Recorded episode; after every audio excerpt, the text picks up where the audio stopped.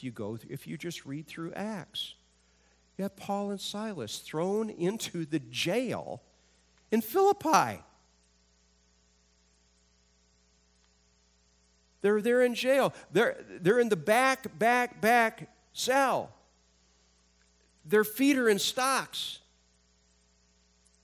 And there's an earthquake that has this rather strange effect of, calling, causing the stocks to fall off their feet and all the doors to fly open, all the doors in the jail to fly open because of an earthquake?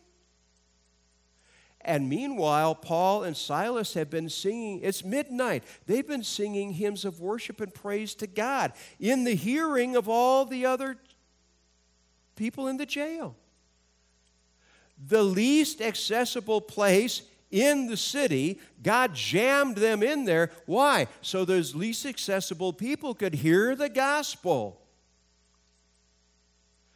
There's the earthquake, the doors all fly open, and the jailer runs in. He is.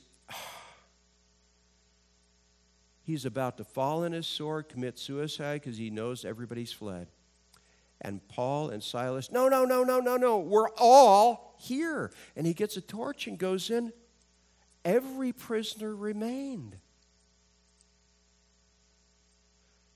Can we say gospel impact on them from having heard the songs and the worship of Paul and Silas, and then the, the jailer and his whole family that night are all swept into the kingdom. The book of Acts closes with Paul under house arrest in Rome. He's been sent from Syria to Rome at government expense, and he spends two years under house arrest in Rome with the Praetorian Guardsmen, the sons of the wealthy and influential, politicos, wealthy, their sons are the Praetorian Guard in Rome, protecting the emperor. And they have to take turns, spending four hours each at the end of a chain, chained to this guy, Paul. And he is gospeling them, and he's gospeling them, and he's gospeling them, and he's got. and so he is able to say in his letter to the, I believe it's the Colossians or Philippians, the members of Caesar's household send you greetings. The gospel had penetrated Caesar's own household, the least accessible people in the empire. Paul is in 2 Timothy. He was released. He's under house arrest at the close of the book of Acts. He was released. Then he spent several more years doing missionary work, and then he gets arrested again. He's now in a dungeon in Rome. And this is Paul's last letter. Not long after he writes this letter, he was beheaded. Is he afraid? Oh, no, no. He's not afraid. He knows who his God is. So let's let me read this chapter, 2 Timothy chapter 1, and then we'll go back and touch on some aspects of it. Paul, an apostle of Jesus Christ by the will of God, according to the promise of life which is in Christ Jesus, to Timothy, a beloved son. Grace, mercy, and peace from God the Father and Christ Jesus our Lord. I thank God whom I serve with a pure conscience, as my forefathers did. As without ceasing I remember you in my prayers night and day, greatly desiring to see you, being mindful of your tears, that I may be filled with joy. When I call to remembrance the genuine faith that is in you, which dwelt first in your grandmother Lois and your mother Eunice and I am persuaded is in you also. Therefore, I remind you to stir up the gift of God which is in you through the laying on of my hands, just as Jason asked us to pray. Stir up this gift, stir, uh, govern my life experience so that I'm fully engaged in what you've called me to.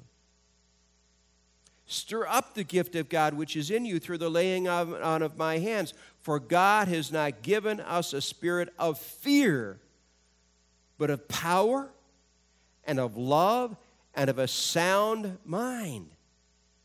Therefore, do not be ashamed of the testimony of our Lord, nor of me, his prisoner, but share with me in the sufferings for the gospel according to the power of God, who has saved us and called us with a holy calling.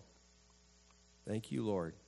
Not according to our works, but according to his own purpose and grace, which was given to us in Christ Jesus before time began.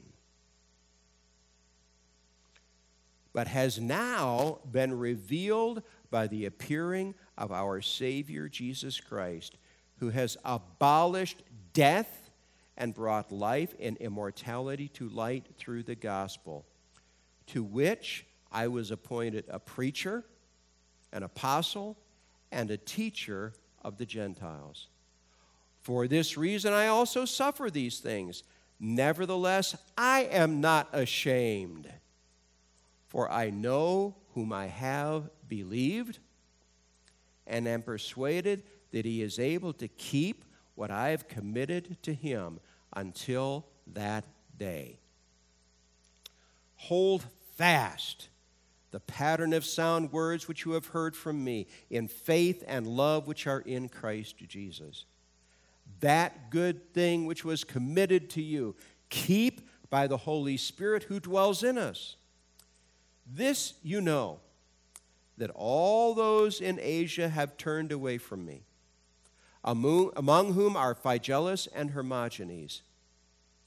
The Lord grant mercy to the household of Onesiphorus, for he often refreshed me and was not ashamed of my chain.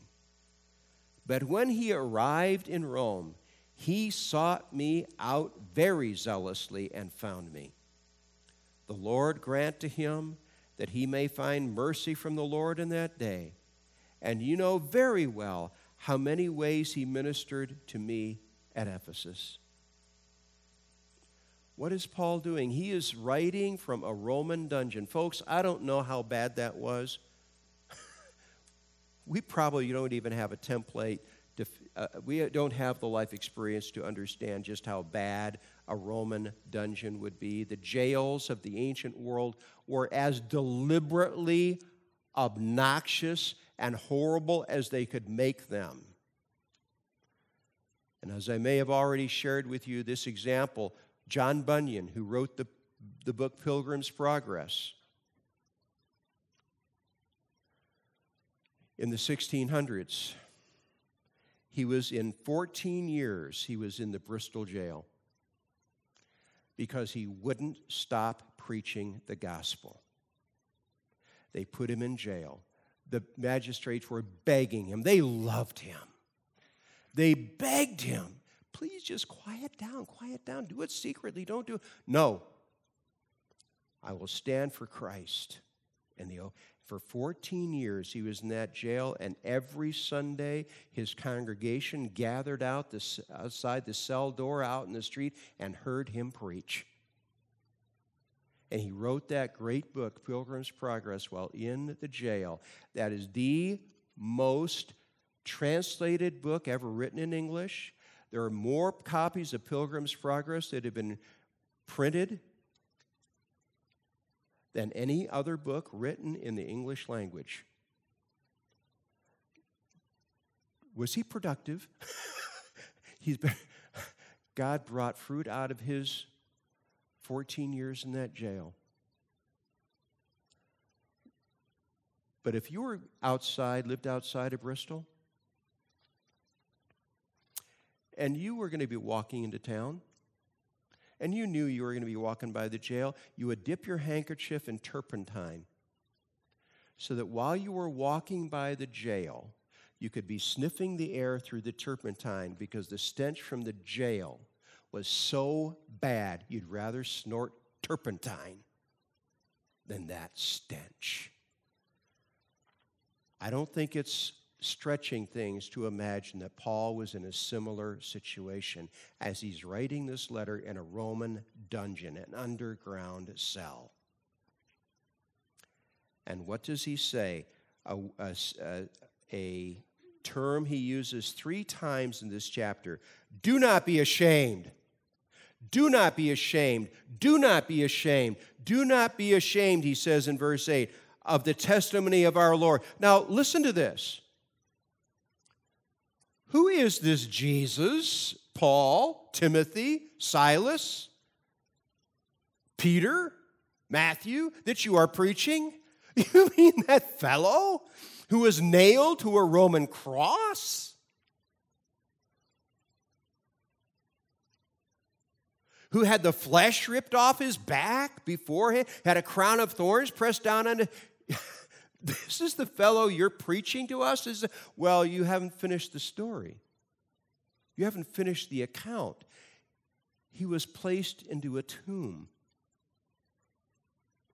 A tomb that had been created, been made, paid for by Joseph of Arimathea, a very wealthy man. And Joseph of Arimathea, part of the Jewish leadership. And Nicodemus, a ruler of the Jews, a member of the Sanhedrin, the fellow who in John chapter 3 had come to Jesus, to whom Jesus said, You must be born from above. They received the carcass of Jesus and they wrapped it with linen, placing these expensive spices into this, and placed him in Joseph's tomb and rolled the stone down. And then the next morning, the Jewish leadership who had manufactured his crucifixion, his killing, his legal murder, remembered, oh, this fellow Jesus said, on the third day I will rise. And so they went to Pilate and said, Pilate, Pilate, Pilate, we want you to put a guard around the tomb. 16 Roman soldiers were sent, and they put a seal on the tomb. What's the point of that seal? It's their incentive to do their job. If that seal gets broken, those Roman soldiers get executed. That's incentive. And so they're there on that early, early, it's still dark. It's still dark. First day of the week, Sunday morning. And they saw, this is what they said to the Jewish leadership to whom they ran we saw an angel come down from heaven, flashing lightning, and we all fainted. And that angel rolled the stone away. And then the women came who didn't know that Joseph of Arimathea and Nicodemus had already cared for the carcass. They're there to do that job. It had already been done. But what happened instead? The stone had been rolled away, and the angel escorted them into the tomb. And they saw the place where the body had been laid is empty. And there are two other angels sitting at either end where the head and the feet of Jesus had been. And they leave the tomb and they're going back to the upper room where the disciples are, and they see Jesus. And Mary Magdalene runs up to him and falls at his knees and throws her arms around. This is in John's gospel. Throws her arms around his knees. And Jesus has to say to Mary, Mary, let go, let go. I've got to ascend to my Father so I can receive the gift of the Holy Spirit, which I will bestow on my followers. And so she lets him go. And then they go to the upper room and tell the apostles, We've seen Jesus. Don't be ashamed of our Lord. It's the end of the story. Shadrach, Meshach, and Abednego. It looks really bad until they get thrown into the fiery furnace, and God makes a testimony for himself that is then spread by the emperor's orders through the whole empire. And don't you dare say anything bad about this God who is the God of gods. We want his blessing, not his curse. And so, the empty tomb. Don't be ashamed of our Lord. He is risen to the right hand of the Father. And what does Jesus say of himself in Matthew 28? All authority, all power in heaven and on earth has been given to me. Let me tell you something.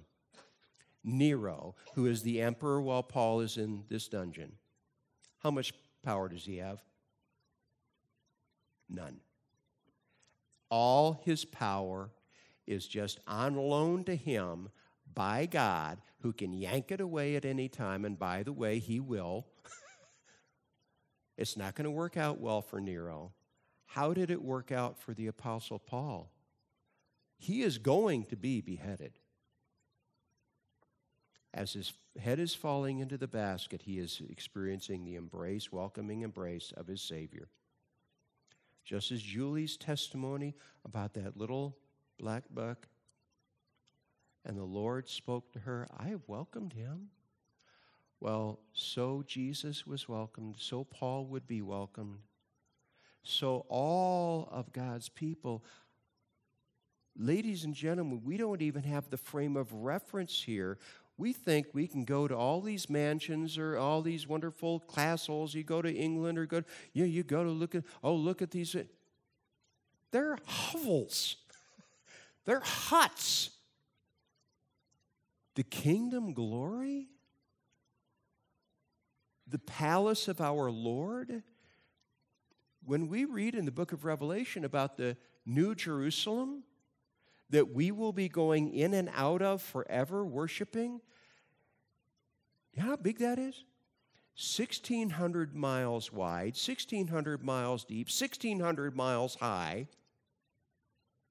That's the distance from here to Denver, each dimension. And God's people will be walking in and out, worshiping and we will have incorruptible bodies so that we can withstand the blessing. Don't be ashamed of our Lord. Do not be ashamed of the testimony of our Lord, nor of me, his prisoner. I'm not Nero's prisoner. I'm Jesus' prisoner. If he wants to throw the door open, and walk me out, he can do that, just as he did in Philippi. Just as he did with Shadrach, Meshach, and Abednego, just as he did with Daniel cast into the den of lions. There's no danger. My good shepherd is present with me. Do not be ashamed of me, nor of me, his, Jesus, prisoner not prisoner of Nero. Do not be ashamed of the testimony of Lord, our Lord, nor of me, his prisoner, but share with me. In fact, I'm inviting you, Timothy, to share with me in sufferings for the gospel. well, who wants to suffer? Nobody wants to suffer unless there is an outcome to the suffering that makes the suffering more than worth it.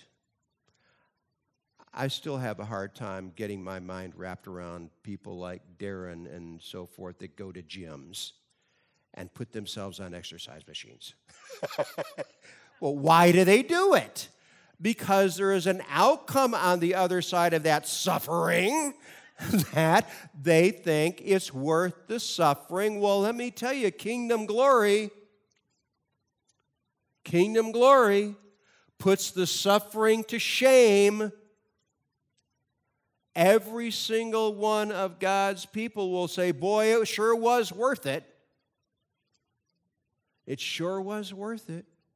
Do not be ashamed of the testimony of our Lord, nor of me, his prisoner, but share with me in the sufferings for the gospel according to the power of God, who has called, saved us, and called us with a holy calling not according to our works. Oh, thank you, Lord. Whew. So we step into the kingdom. well, Mark, uh, you haven't been much of a guy. Uh, uh, I, I don't know if. No. He doesn't look at what I'm bringing, he's looking at what he will provide. My discipleship, my effectiveness of a, as a disciple isn't what I bring to the table, it's what he brings to the table that makes the difference. So don't shy away from the suffering. He is the provider. It is according is not according to our works, but according to his own purpose and grace provision, which he has given, provided to us in Christ Jesus before time began. God's kingdom is not the process of his kingdom and the way it works isn't slipshod. It's not it's not done okay uh, it's from before time began. What looks to us as stray elements, he brings them all together. He brings them all together. And we will see, when we step into his presence, we will see how he brought all these stray elements together to make one grand, beautiful picture. That's our God.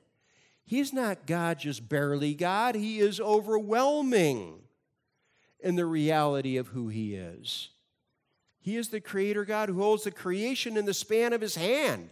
The creation. We can't even see to the edge with our most powerful telescopes, and He holds it in the span of His hand, the scripture says. Is that big enough? is that powerful enough? He spoke the worlds into existence. I'll take that, God. Who has saved us and called us with a holy calling, not according to our works, but according to his own purpose and grace, which was given to us in Christ Jesus before time began, but has now been revealed by the appearing of our Savior Jesus Christ. Now, think just a minute. Place yourself in the place of Isaiah. Place yourself in the place of Jeremiah. Place yourself in the place of Moses how do you think they would have felt, those men who actually prophesied the coming of the Lord, to have actually witnessed the things that they spoke of ahead of time? God has actually blessed us with a blessing greater than those Hebrew prophets who through whom God spread the forecast we can look back on Christ's work on the cross and the empty tomb. We can look back on it. They were looking forward to. We can look at it, at it see it as an accomplished event. Now it has been revealed by the appearing of our Savior Jesus Christ, who has abolished death and brought life and immortality to light through the gospel to which I was appointed a preacher, an apostle, and a teacher of the Gentiles. For this reason, I also suffer these things. Nevertheless, I, am I suffering? Yes. But I'm not ashamed. And so Paul would be brought before Nero in these filthy rags with the stench of the jail. Well, they might have made him bathe first. You're going before the emperor. I'm not ashamed. For I know whom I have believed. I know what my God is like, and am persuaded that he is able to keep, preserve, guard what I have committed to him until that day. What had he, co- Lord, all of this suffering I'm putting into your hands. You are going to be the guardian, you are the keeper of my life investment, my service to you. And I know you are honorable. I know you are honorable you will not lose track of any of this life investment I've made, this suffering I've endured for the sole reason of loyalty to you. Just like Shadrach, Meshach, and Abednego, they were thrown in that furnace for one reason only. They were loyal to their God, and they weren't going to, by, the, by his, the help of his Holy Spirit, they were able, they were able to remain loyal to him. And so it is. We must not be ashamed, for I know whom I have believed and am persuaded that he is able to keep, preserve what I have committed to him until that day. And then he goes on, hold fast the pattern of sound words. Timothy, you've seen. You've, been, you've ministered beside me for several years. Paul and Timothy ministered side by side by side. And if you read back, we, we skimmed over the point where Paul says of Timothy, You are my son. Timothy's father was a pagan Greek. His, mater- his mother and his maternal grandmother were both loyal followers of Jesus. They were Jewish women who were followers of Jesus. They had discipled Timothy. Timothy already had a good reputation among many house churches when Paul met him. And then Paul stepped in to the role his pagan Greek father had failed to fulfill, and he fathered Timothy. And they had that father son relationship in a human sense. And he says, I remember your tears. I'm mindful of your tears. What? Probably the tears of their parting. The Lord grant, and then he goes on, having renounced Phygellus and Hermogenes, who had betrayed him, who had betrayed the gospel. And then he says this in verse 16 The Lord grant mercy to the household of Onesiphorus, for he often refreshed me and was not ashamed of my chain. Don't be ashamed of our Lord. Don't be ashamed of me.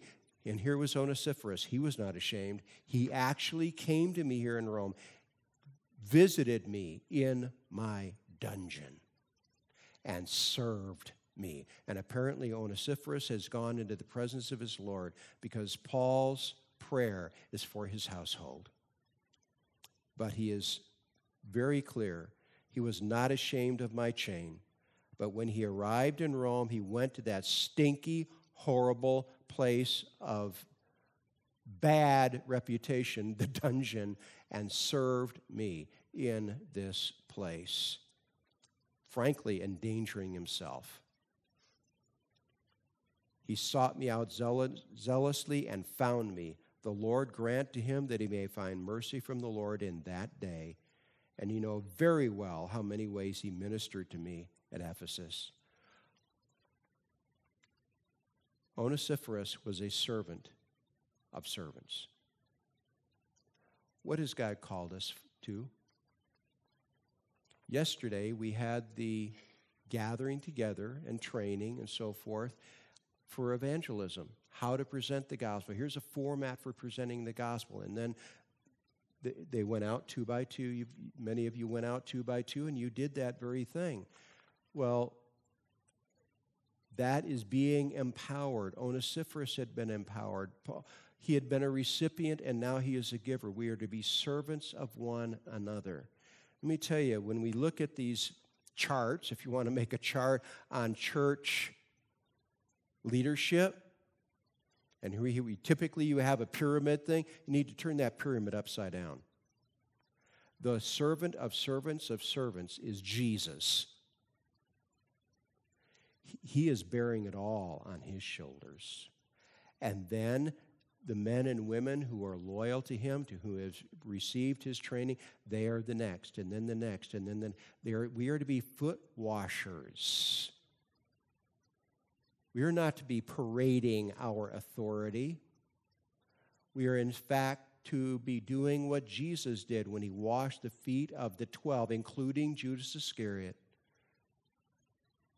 We are to be foot washers. That's true leadership. That's true leadership. And that is the example that Paul is setting before us here. Onesiphorus is his last example. This man sought me out, endangering himself. May the Lord have mercy. And that's an upside down way of saying, May the Lord pour out reward on this man for his loyal service to another servant. Our Lord Jesus Christ, we thank you that you came and served us. Every person in this room has authentically entrusted themselves to your work of redemption, has been lifted up by you. You served us when you went to the cross and paid sin's penalty for us. We can't even imagine. Lord, we can see, we can read about the, the torture of crucifixion, we can, we can get our minds wrapped around this physical pain. of the crown of thorns, ripping the flesh off your back, and all of that, all of that. But Lord, there was the invisible,